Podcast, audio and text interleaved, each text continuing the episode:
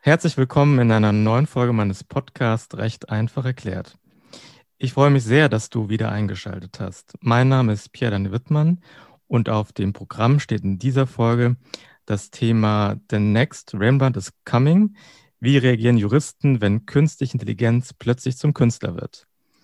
Damit ihr das Thema versteht, schauen wir uns zunächst mal an, was es mit The Next Rembrandt auf sich hat.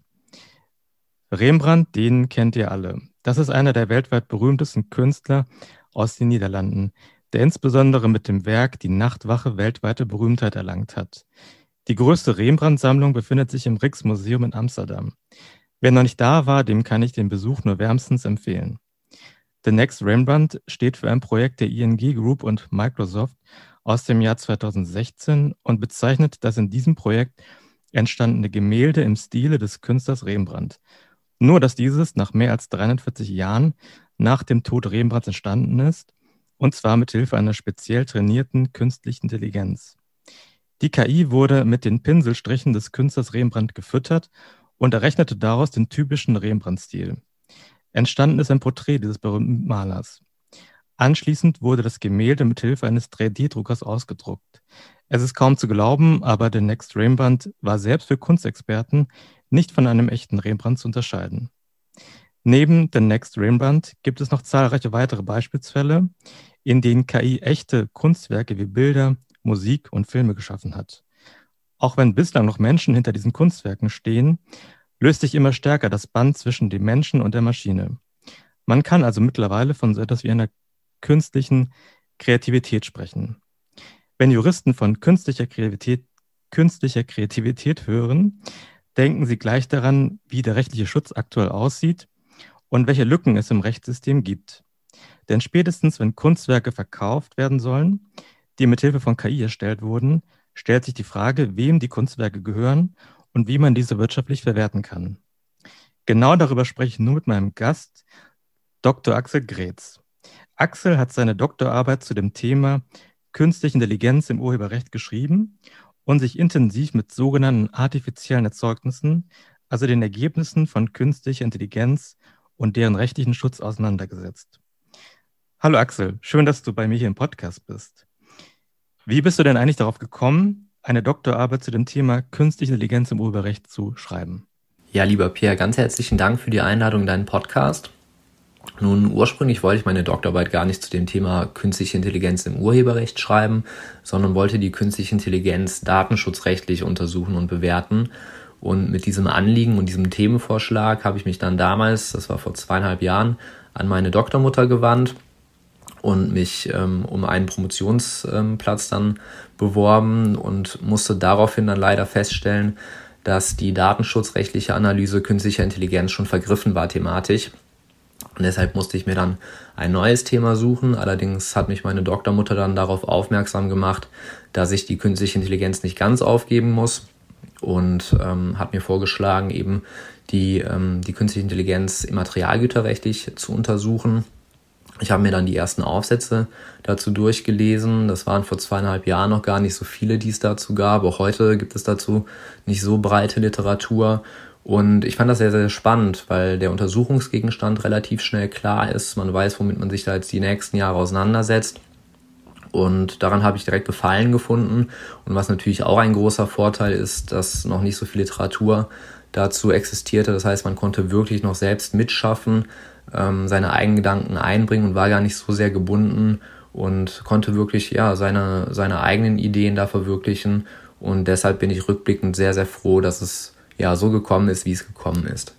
Gut, dann ähm, steigen wir doch mal gleich mal mit dem, mit dem Thema ein. Ähm, ab wann kann man denn aus deiner Sicht eine, eine KI als äh, kreativ bezeichnen? Ja, das ist eine sehr gute Frage, die allerdings auch sehr schwierig zu beantworten ist. Es beginnt schon damit, dass wir bis heute keine einheitliche Definition dafür haben, was denn überhaupt künstliche Intelligenz ist. Und auf der anderen Seite ist es genauso schwierig zu beschreiben und zu umreißen, was denn Kreativität ist und was sie ausmacht. Wir können uns dieser komplexen Fragestellung am besten nähern, wenn wir zunächst einmal fragen, was überhaupt künstliche Intelligenz ist. Denn wenn wir uns die mediale Aufbereitung ansehen, ist zwar sehr oft von künstlicher Intelligenz die Rede, hm, wirklich näher beschrieben wird sie aber in seltensten Fällen. Ähm, man kann künstliche Intelligenz einteilen in schwache KI und die sogenannte starke KI. Wenn wir über die heutige KI sprechen, dann sprechen wir immer über sogenannte schwache KI. Das sind ähm, ja Systeme, die noch nicht die intellektuellen Fähigkeiten eines Menschen aufweisen. Ähm, und um das Ganze dann von der starken KI abzugrenzen, diese soll dann, wenn sie dann irgendwann, irgendwann mal geschaffen wird, die identischen intellektuellen Fähigkeiten wie ein Mensch besitzen oder sogar darüber hinausgehen. Ähm, da ist auch oftmals von der sogenannten Superintelligenz die Rede, vor der dann auch einige Autoren ähm, ja, Angst haben und große Bedenken äußern. Das heißt, wenn wir über die heutige KI sprechen, sprechen wir über diese schwache KI und die können wir wiederum unterteilen, und zwar in Expertensysteme, in maschinelles Planen und Handeln. Das sind beispielsweise die autonomen Systeme, die selbstfahrenden Autos, die wir heute alle kennen. Und andererseits gibt es dann noch die Gebiete der Mustererkennung und des maschinellen Lernens. Und diese letztgenannten beiden Themengebiete werden umgesetzt durch künstliche neuronale Netze.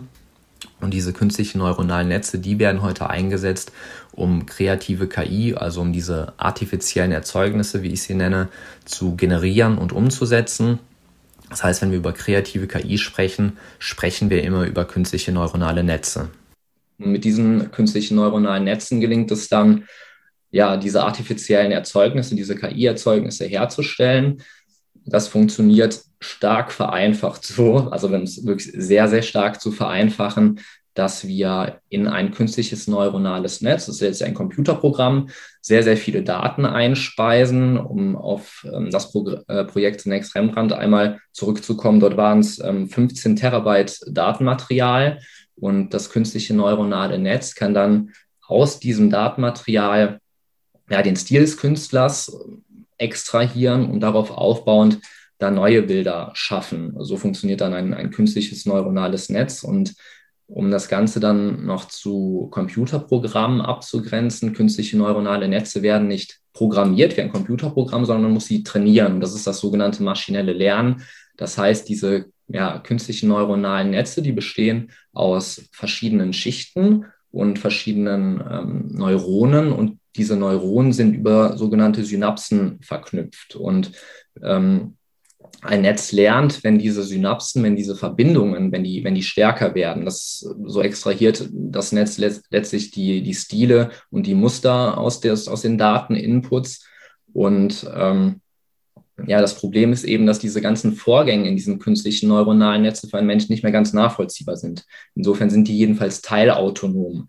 Das heißt, wir haben das Problem, dass wir etwas in dieses künstliche neuronale Netz reinschicken, die Daten, und am Ende kommt etwas raus, aber wir verstehen nicht ganz, was denn so in der Mitte passiert. Und das ist so ein bisschen das Problem, ob wir dann das künstliche neuronale Netz eben noch, äh, das, das, das ähm, KI-Erzeugnis überhaupt, überhaupt noch als Menschen geschaffen ansehen können. Ja, und woran liegt es, dass wir da so eine Art ähm, Blackbox haben, also ein Teil, den den wir gar nicht ähm, nachvollziehen und erklären können? Das, das künstliche neuronale Netz, das stellt sich selbst um. Das heißt, ähm, es erkennt selbst die Muster und extrahiert die selbst. Und es wird zwar daran geforscht, auch ähm, also dadurch, dass das künstliche neuronale Netz aus verschiedenen Schichten besteht, wir, wir verstehen schon, was in der Input-Schicht und in der letzten, in der Output-Schicht passiert. Aber was in diesen ganzen Schichten dazwischen passiert, das ist für Menschen nicht ganz nachvollziehbar. Da wird zwar auch dran geforscht, dass wir das irgendwie hinbekommen. Ähm, das ist dann die, die Erklärbarkeit von künstlicher Intelligenz, die sich damit ähm, beschäftigt. Allerdings ähm, ist es bis heute noch nicht endgültig gelungen, jedenfalls, dass wir da wirklich jeden Prozess nachvollziehen können. Und insofern haben wir ähm, da schon einen Bereich in dem künstlichen neuronalen Netz, den wir als Menschen nicht ganz nachvollziehen können und den wir dann auch entsprechend eben nicht als einem Menschen in dem Sinne dann ähm, komplett zurechenbar ähm, anerkennen können. Okay. Wird ja dann spannend auch zu sehen, wie dann, wie das dann auch in, in Gerichtsverfahren dann ähm, damit umgegangen wird, weil im Endeffekt, wenn der Richter etwas nicht versteht, dann holt er sich einen Sachverständigen, aber der Sachverständige würde dann in dem Fall ja dann auch nicht weiterhelfen können. Okay. Äh, wann setzt denn sozusagen dann äh, dieser, oder wann kommen wir dann in diesen Bereich, wo man dann äh, KI als kreativ bezeichnen kann? Ja, die Frage, wann künstliche Intelligenz tatsächlich als kreativ bezeichnet werden kann, ist auch wieder schwierig zu beantworten. Das liegt daran, dass Kreativität auch ein Begriff ist, der nicht einheitlich definierbar ist. Es liegt daran, dass wir neue Techniken verwenden, um Kunst zu produzieren, neue Materialien und auch neue Inspirationsquellen. Ähm, beispielsweise Computerkunst oder auch der Zufall spielt eine große Rolle, Stichwort Action Painting. Und entsprechend ist es jetzt auch rein von einer Definition ausgehend schwierig zu sagen, ab wann ein Computer denn als kreativ zu be betrachten wäre. Andererseits können wir uns aber einmal den Fertigungsprozess von Kunstwerken anschauen. Und da haben wir schon starke Überschneidungen zwischen so einer KI, umgesetzt durch ein künstliches neuronales Netz, und einem Menschen. Denn letztlich ist es so, dass, dass ein Mensch sich ja, wenn man sich einmal anschaut, wie man selbst ein Bild malen würde, ähm, als erstes würde man sich ja mal das Material zusammensuchen, seinen, seinen Block, seinen, seinen Stift wegen mir. Und ähm, man würde sich dann ein wenig wahrscheinlich in der, in der Welt umschauen, sich ins, inspirieren lassen, sich darüber Gedanken machen und das Ganze dann irgendwann zu Papier bringen, also dem Ganzen eine Form geben. Und ja, es, es bestehen jedenfalls vergleichbare Komponenten, wenn eine KI kreativ wird. Letztlich ist es ja auch so, dass, dass eine KI zunächst einmal ja, das Material braucht, also die Daten, die vorbestehenden. Ähm, anhand dieser Daten lässt sich eine KI dann sozusagen inspirieren, indem sie die Muster erkennt und ja, dann dem Ganzen dann halt auch irgendwo dann wiederum einen eigenen Geist gibt, da die, die Werke ja nicht hundertprozentig mit dem übereinstimmen, was eingespeist wird. Und letztlich bringt eine KI das Ganze dann mit einem 3D-Drucker zu Papier. Also hier haben wir schon Überschneidungen, wo wir sagen könnten, okay, eine KI hat jedenfalls die Fähigkeit oder wäre vergleichbar mit einem menschlichen Künstler, auch wenn man ja letztlich immer sagen muss, dass, dass Kunst etwas Undefinierbares ist und auch etwas sehr Individuelles. Und ähm, bis zum Schluss ist es auch so, dass, dass, dass wir uns hier jedenfalls ähm, ja, in ideologischen ähm, Bereichen ähm, dann befinden, ob wir einem Computer tatsächlich die Fähigkeit zusprechen wollen, kreativ zu sein oder ob wir sagen, nein, das ist etwas Menschengegebenes und auch den Menschen entsprechend vorbehalten. Kreativität liegt ja auch immer so im Auge des Betrachters. Und ähm, ja, von daher kann das eine, was der eine als Kunst ansieht, ähm, ist für den anderen irgendwie keine Kunst. Also das ist eben, glaube ich, sehr individuell zu beurteilen. Was ich mich frage, ist, äh, hat denn der, sage ich mal, der, der Programmierer da maßgeblichen Einfluss, was die KI mit diesem Ausgangsmaterial anstellt? Oder ist es so, dass tatsächlich in diesem künstlichen neuronalen Netz irgendwas passiert, was ähm, wirklich einem menschlichen Kreativitätsprozess vergleichbar ist? Ja, die Programmierer der heutigen künstlichen Intelligenzen, die können und müssen sogar sehr starken Einfluss noch auf das ähm, künstliche neuronale Netz in diesem Falle hier nehmen und auch auf den Output, der generiert wird. Ein Programmierer muss ja zunächst einmal überhaupt ein künstliches neuronales Netz, also ein Computerprogramm, ähm, programmieren, das seinen, seinen Wünschen entspricht. Das beginnt damit, dass er zunächst einmal die Architektur, also die Topologie eines derartigen Netzes festlegen muss. Das heißt, er muss festlegen, wie viele Schichten soll dieses Netz haben, wie viele Neuronen sollen auf einer Schicht sein und all das hat Einfluss auf den Output, den ein künstliches neuronales Netz generiert. Daneben muss er auch die Trainingsdaten ja vorsortieren und bestimmen. Die müssen bestimmten Anforderungen entsprechen, damit ein künstliches neuronales Netz diese überhaupt verwerten kann und damit dann auch zufriedenstellende Ergebnisse erzielen kann. Ähm, und all diese ganzen Faktoren, die ein Programmierer da berücksichtigen muss, die bewegen sich in einem sehr, sehr schmalen Raum, den der Programmierer ähm, ausnutzen kann, denn er muss einerseits verhindern, dass sich das Netz nur auf diese Trainingsdaten festlegt. Das ist das sogenannte Overfitting. Und andererseits darf es aber auch nicht zu unbestimmt sein. Das ist das sogenannte Underfitting. Das heißt, dann wäre das künstliche neuronale Netz zu schwammig, um es in Anführungszeichen zu sagen. Ähm, und im Rahmen dieses schmalen Grades ähm, muss der Programmierer dann seine Arbeit erledigen. Das heißt, ähm, der Programmierer hat heute noch sehr, sehr großen Einfluss auf das künstliche neuronale Netz und das künstliche neuronale Netz ist auch nur brauchbar, wenn der Programmierer in diesem Rahmen halt ähm, seine Tätigkeit ausführt. Gut, welche Beispiele gibt es denn aktuell für, für kreative künstliche Intelligenz?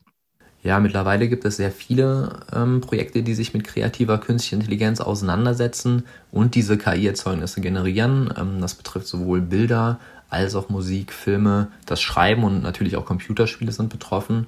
Du hast ja eingangs schon einmal das Projekt zunächst Rembrandt angesprochen.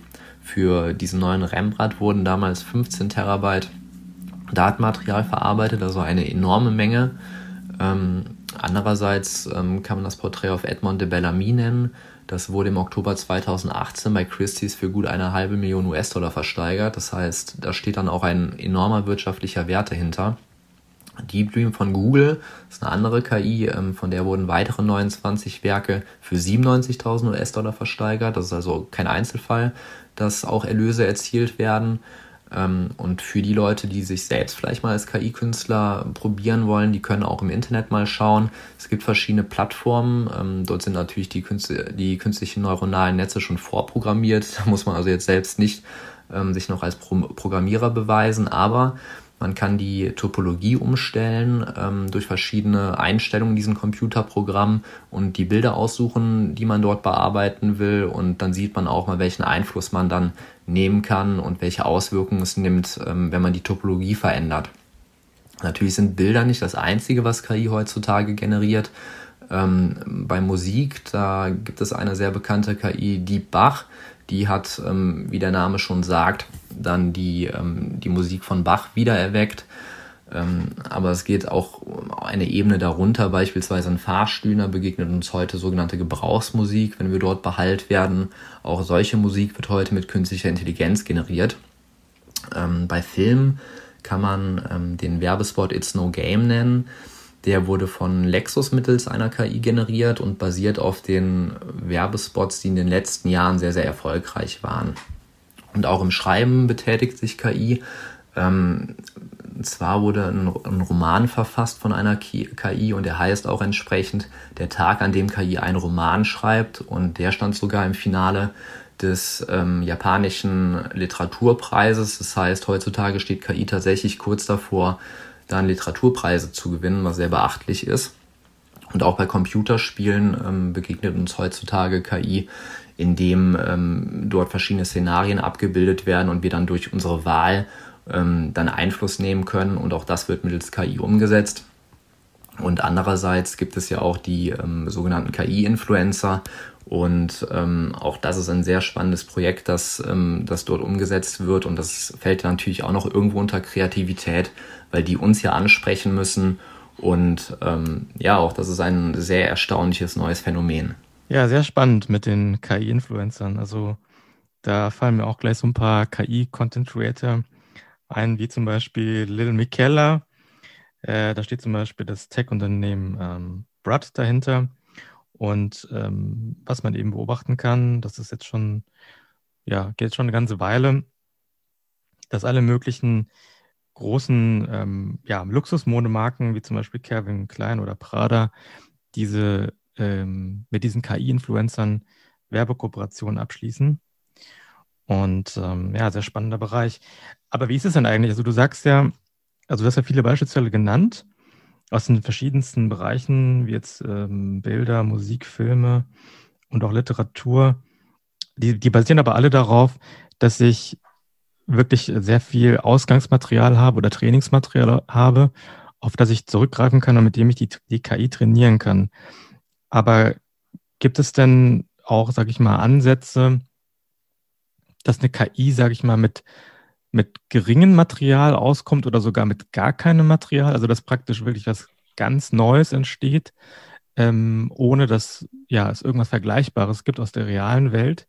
Gibt es sowas? Oder ist das, ähm, wäre das etwas, was zur starken KI gehört und wir sind, uns, wir sind noch viel zu weit davon entfernt. Ja, da wären wir dann tatsächlich eher im Bereich starke KI. Also die heutige KI, die braucht halt irgendetwas Vorbestehendes, um mit irgendwas arbeiten zu können. Und darauf baut sie letztlich dann auf. Und bei der starken KI, also wenn sie dann mal irgendwann kommen sollte, auch sehr umstritten, ob das eines Tages möglich sein, sein wird, da könnten wir dann wahrscheinlich von echter Kreativität, wenn man so will, sprechen, also etwas gänzlich Selbstständigen. Okay, ähm, dann kommen wir mal zu dem Schutz der äh, kreativen KI. Ähm, wenn wir vom Schutz der kreativen KI sprechen, äh, geht es dann um den Algorithmus äh, als, als solchen oder geht es im Prinzip darum, ähm, was, also ob der Output der KI äh, geschützt ist? Also beispielsweise jetzt ähm, das, das, das Bild, der Next Rembrandt oder ähm, Ja, das der Roman. Äh, welcher dieser beiden Teile ist eigentlich relevant für den, für den rechtlichen Schutz? Das gilt sowohl für das künstliche ähm, oder das intelligente System als auch für die Erzeugnisse letztlich, weil diese, diese beiden Fragen, die stehen teilweise jedenfalls in, in Wechselwirkung. Denn letztlich ist ja so, dass ein Programmierer überhaupt erst Anreize hätte und ja, Immaterialgüterrechte haben letztlich eine Anreizfunktion. Sie sollen also zu weiterem Schaffen erm-, ermutigen oder anreizen. Und letztlich hat ein Programmierer ja nur einen Anreiz, ein System zu, zu kreieren, wenn er es auch ja, verkaufen kann oder irgendeinen wirtschaftlichen Wert daraus ziehen kann.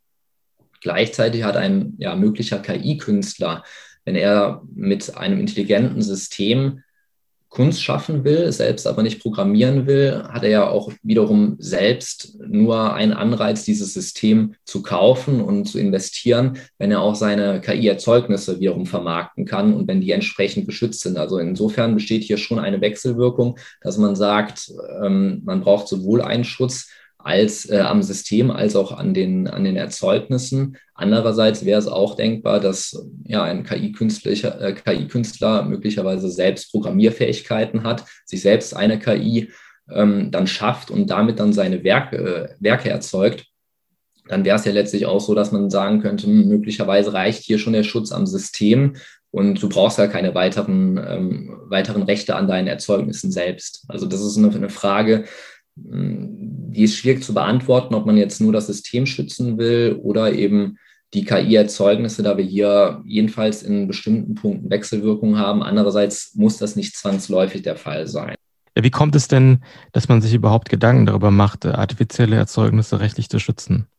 Die Gedanken, die sind eigentlich nichts Neues. Ähm, die Frage, ob artifizielle Erzeugnisse oder computergenerierte Erzeugnisse im, Material, im, im, Materialgüterrecht zu schützen sind, die Frage hat man sich auch schon in den 90er Jahren gestellt. Ist gar nicht so neu. Ähm, aber jetzt aktuell ist es so, dass das KI ja, einen ganz schönen Boom erfährt. Das liegt daran, dass wir aktuell halt sehr, sehr viele Daten zur Verfügung haben, die wir eben benötigen, um die intelligenten Systeme anzulernen. Andererseits haben wir auch die entsprechende Rechenpower. Wir haben sehr, sehr starke oder rechenstarke Computer, die hier einen starken Fortschritt schaffen und entsprechend ähm, ja, ist diese Frage jetzt aktuell wieder neu aufgetaucht und entsprechend, wie wir vorhin auch festgestellt haben, ist es ja so, dass sich die diese artifiziellen Erzeugnisse auch heutzutage auf einem Niveau befinden, wo man sagen kann, die sind jedenfalls mit einem kreativen Erzeugnis von einem Menschen vergleichbar. Und um diese ja, artifiziellen Erzeugnisse zu schaffen, brauchen wir halt, wie gerade angesprochen, diese rechenstarken ähm, Computer, die allerdings auch sehr, sehr teuer sind. Ähm, auch Programmierer müssen wir beschäftigen, wir müssen auch Hallen mieten und überhaupt erstmal die Daten beschaffen. Das sind halt alles wirtschaftliche Werte, die dahinter stehen. Und entsprechend wäre es dann auch für einen Investor ähm, ja, lohnenswert oder wünschenswert vor allen Dingen, wenn wir sagen würden, ähm, wir schützen die artifiziellen Erzeugnisse und ähm, aus diesem Grunde machen wir uns da heute eben diese Gedanken. Was für Voraussetzungen müssen denn erfüllt sein, damit man den KI-Künstler als Urheber des artifiziellen Erzeugnisses ansehen kann und äh, dann in der Folge auch wirtschaftlich an dem Verkauf oder eventuell der Lizenzierung dieses artifiziellen Erzeugnisses beteiligt ähm, wird? Wenn wir uns da einmal im, im Urheberrecht in den Werkbegriff anschauen, ähm, der hat ja zwei Voraussetzungen. Und zwar muss erstmal ähm, ein Werk vorliegen, das unter den Werkkatalog ähm, in, in Paragraph 2 Absatz 1 Urheberrechtsgesetz fällt. Das können Musikwerke sein, Werke der bildenden Kunst, Sprachwerke. Also mit diesem Werkkatalog als solchen haben wir erstmal kein Problem. Das Problem bereitet aber in Paragraph 2 Absatz 2 Urheberrechtsgesetz, dass äh, Werke im Sinne dieses Gesetzes, also ein Urheberrechtsgesetz, nur persönliche geistige Schöpfungen sind. Und dieses Persönliche, das, das meint, dass wir etwas Menschengemachtes brauchen. Jetzt haben wir vorhin aber auch gesehen, dass äh, künstliche Intelligenz jedenfalls ein Stück weit autonom agiert und wir nicht alles nachvollziehen können. Und hier haben wir jetzt die Frage, ist denn eine künstliche Intelligenz noch Hilfsmittel eines Menschen oder ist sie vielleicht ja schon wieder ein Stück darüber hinaus und ist etwas Eigenständiges, also selbst als Schöpfer anzusehen? Und da das Urheberrechtsgesetz eben keine ja, computergenerierten Erzeugnisse schützt, weil es eben an einen, eine, eine menschliche Handlung anknüpft, ähm, haben wir hier Probleme, ob wir diese artifiziellen Erzeugnisse noch einem Menschen zurechnen können. Und entsprechend gestaltet sich hier halt der Schutz jedenfalls diffizil und er wird auch sehr unterschiedlich in der juristischen Literatur beurteilt. Deiner Meinung nach kann man die KI-Kunst, also zumindest so wie sie aktuell vorhanden ist, immer noch dem Menschen zurechnen. Aber gibt es eventuell auch, sage ich mal, ähm, andere Juristen, die das, die das anders beurteilen? Vermutlich ja. Ja, natürlich gibt es Literaten, die den heutigen artifiziellen Erzeugnissen den Schutz schon versagen wollen. Das ist letztlich eine Wertungsentscheidung, ähm, wie wir denn die Zurechenbarkeit im Urheberrechtsgesetz auslegen wollen. Ähm, ich bin der Meinung, dass die artifiziellen Erzeugnisse, die heute mit der schwachen KI generiert werden, noch unter Urheberrecht, ähm, unter das Urheberrecht fallen das liegt daran, dass die Menschen und die Programmierer, das haben wir ja vorhin gesehen, mit diesem schmalen Grad, den ein Programmierer da noch ausnutzen ähm, kann, um dann letztlich ein zielführendes, ja, künstliches neuronales Netz und dann auch um einen zielführenden Output zu generieren, einhalten muss. Ähm, und aus diesem Grunde bin ich der Meinung, dass die artifiziellen Erzeugnisse heute eben nicht gemeinfrei sind. Das wäre letztlich die Konsequenz, wenn wir sagen, diese ja, künstlichen Intelligenzen sind heute schon zu autonom und entsprechend ähm, können wir die artifiziellen Erzeugnisse nicht mehr unter Schutz stellen. Okay. Ähm, du bist praktisch jetzt bei, dem, bei der Frage nach dem Rechtsschutz direkt aufs Urheberrecht gesprungen. Äh, jetzt äh, hören uns ja viele zu, die jetzt keine Juristen sind.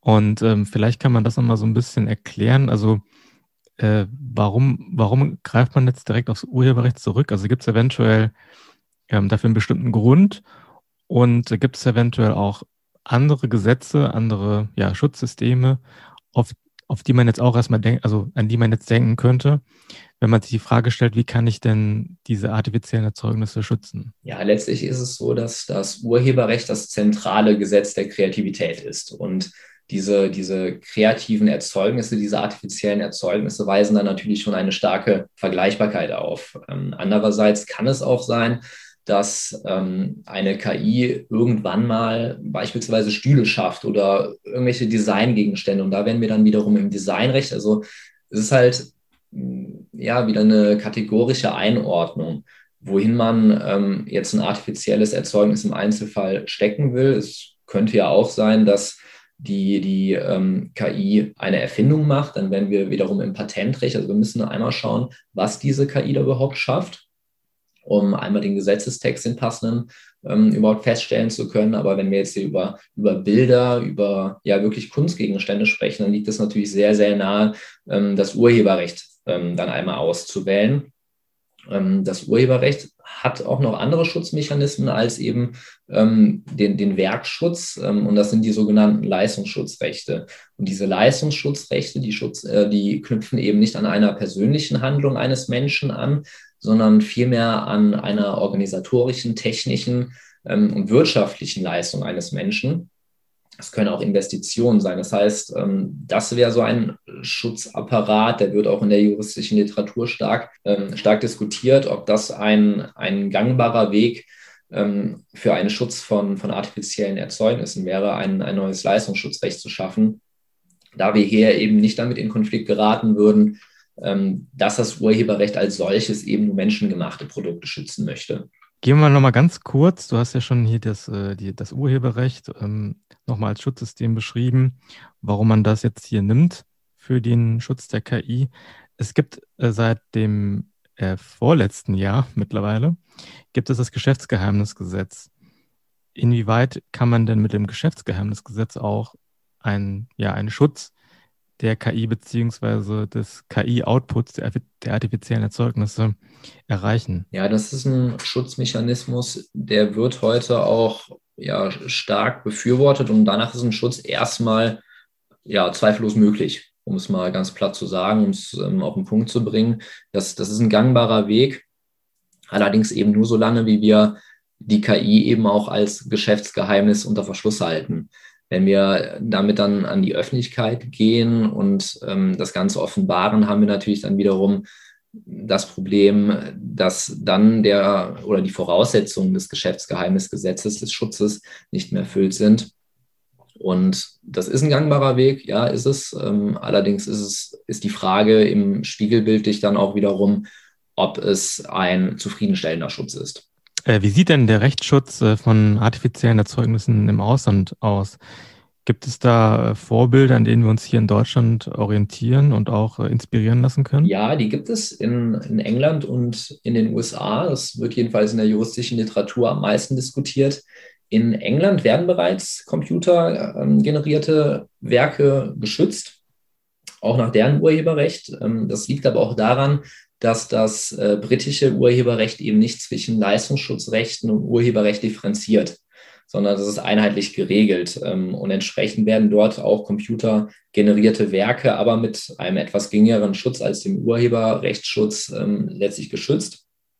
Und entsprechend wird diskutiert, ob ein solches Recht eben für ähm, auch für Deutschland eine, eine, ja, eine gute Variante wäre. Ähm, in den USA gibt es den sogenannten Workmate for Hire Ansatz. Das ist letztlich so, dass das Auftragswerk, wenn die in einem Arbeitsverhältnis geschaffen werden und eben im, im Auftrag des Arbeitgebers, wenn die einen Arbeitnehmer schafft, dann werden diese Werke dem Arbeitgeber zugeordnet. Und auch hier hätten wir dann letztlich diese Aufsplittung von Urheber und, und Werk, also dass der, der Schutzrechtsadressat eben nicht mehr der tatsächliche Urheber ist. Allerdings ähm, wird auch in den USA ähm, dieser ganze Schutz unter die Prämisse gestellt, dass eben eine natürliche Person das Werk erzeugt hat und eben nicht eine Maschine. Und ja, diesen Ansatz will man oder es wird jedenfalls diskutiert, ob man das derart ins deutsche Recht transferieren kann, dass man die KI als, als Arbeitnehmer ansehen will und entsprechend dann die Erzeugnisse dem Arbeitgeber zuordnen kann. Also das sind diese beiden Ansätze, die, die primär ähm, hier diskutiert werden aus dem, aus dem Ausland. Würdest du denn sagen, dass wir zumindest äh, für die, sage ich mal, für die äh, neuen Entwicklungen jetzt in, im Bereich KI in der Zukunft eine, ein eigenes KI-Recht brauchen werden? Auch das wird in der juristischen Literatur stark um, umstritten beantwortet. Ähm, meines Erachtens ist es so, aber es liegt auch daran, dass ich eben sage, dass eine KI heute noch als Hilfsmittel aufgefasst werden könnte, würde ich sagen, aktuell brauchen wir es nicht. Ähm, in der Zukunft ist es jedenfalls nicht auszuschließen, weil wenn denn die Entwicklung starker KI gelingen sollte, dann würde eben kein Urheberrecht mehr an diesen Erzeugnissen ähm, bestehen. Und der aktuelle Schutz, den wir beispielsweise über Leistungsschutzrechte erwirken können, auch der deckt eben nicht sämtliche Formen von artifiziellen Erzeugnissen ab. Das heißt, wenn wir starke KI entwickeln, und diese dann beispielsweise Bilder produzieren, dann wäre darüber nachzudenken, ob wir neues Leistungsschutzrecht oder jedenfalls neuen Rechtsschutz entwickeln müssen. Meines Erachtens würden sich dafür die Leistungsschutzrechte anbieten ähm, die ich schon mal angesprochen hatte. Diese Leistungsschutzrechte, die fußen grundsätzlich auf dem Gedanken, dass sie auf der Vermittlung fremder Kreativität aufbauen. Also dass wir ein Werk haben und diese Leistungsschutzrechte, die schützen letztlich eine Leistung, die der Verbreitung dieser Werke dient. Ein ganz gutes Beispiel hierfür ist der Schutz der ausübenden Künstler. Diese ähm, interpretieren ja letztlich ähm, interpretieren ja letztlich die, die Werke von anderen Leuten und führen sie auf und dadurch wird dann die Verbreitung dieses Werkes erzielt. Das Problem ist allerdings, dass wir bei artifiziellen Erzeugnissen eine derartige Verbreitung, also Werkkommunikationsfunktion, ähm, gar nicht haben, weil letztlich sind diese artifiziellen Erzeugnisse, wenn wir hier von starker KI sprechen, ja letztlich etwas komplett Eigenständiges. Also die dienen dann gar nicht mehr der Verbreitung fremder Kreativität. Und entsprechend passt das nicht so hundertprozentig auf die Leistungsschutzrechte. Andererseits ist es so, dass sich die Leistungsschutzrechte auch im Laufe der Entwicklung, also es wurden neue Leistungsschutzrechte geschaffen, die eben nicht mehr auf dieser Werkkommunikationsfunktion aufbauen. Und entsprechend ist das vielleicht keine ja, vollkommen systemgerechte Lösung, aber immerhin eine systemverträgliche. Und entsprechend wäre das durchaus ähm, ein Schutzmechanismus, an den man anknüpfen könnte. Super.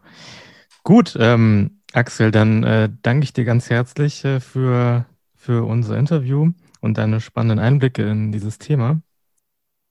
Und ähm, möchte natürlich auch unsere Zuhörerinnen und Zuhörer ermutigen, sich äh, weitergehender zu diesem Thema zu informieren. Und ähm, dazu könnt ihr natürlich gerne mit ähm, Axel und mir Kontakt aufnehmen. Ihr findet uns auf äh, LinkedIn. Und ich weiß nicht, Axel, hast du irgendwie eine noch weitere Kommunikationskanäle, wie man dich erreichen kann? Das wäre so der beste tatsächlich. LinkedIn würde ich okay. stark befürworten. Alles klar. Ja, dann ähm, wünsche ich dir, Axel, und auch äh, allen unseren Zuhörern einen sonnigen Tag und äh, freue mich, wenn ihr dann auch wieder in die nächste Folge meines Podcasts äh, einschaltet. Vielen Dank, Pierre.